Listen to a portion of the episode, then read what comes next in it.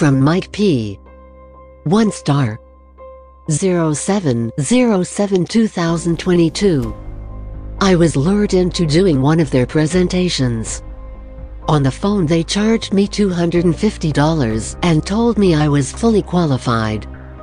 I'm married, retried military and work for myself. I make $190 K a year. We took the trip to Pigeon Forge, had a presentation scheduled next day. Upon check-in they risked the qualification questions. When asked if I'm employed, I said I'm retired military and work for myself. They proceeded to say I'm not qualified to attend because I'm too young to be retired. I explained again my annual income and that I do not need to be employed with a company, I have my own and my income is well above the requirement.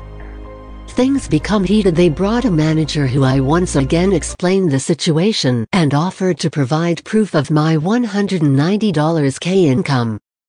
He proceeded to say sorry you must be employed with a company. Sorry for the miscommunication etc. He told me not to worry the room would be taken care of but am not able to attend the briefing and receive the gifts.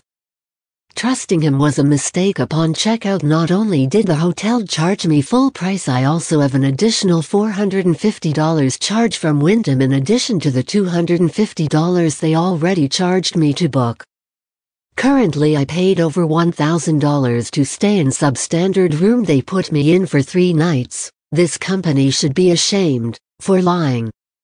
If I'm 65 barley living on SS check they want to drain you but if you're in your 40s retired, have your own company making $190 k a year they won't talk to you.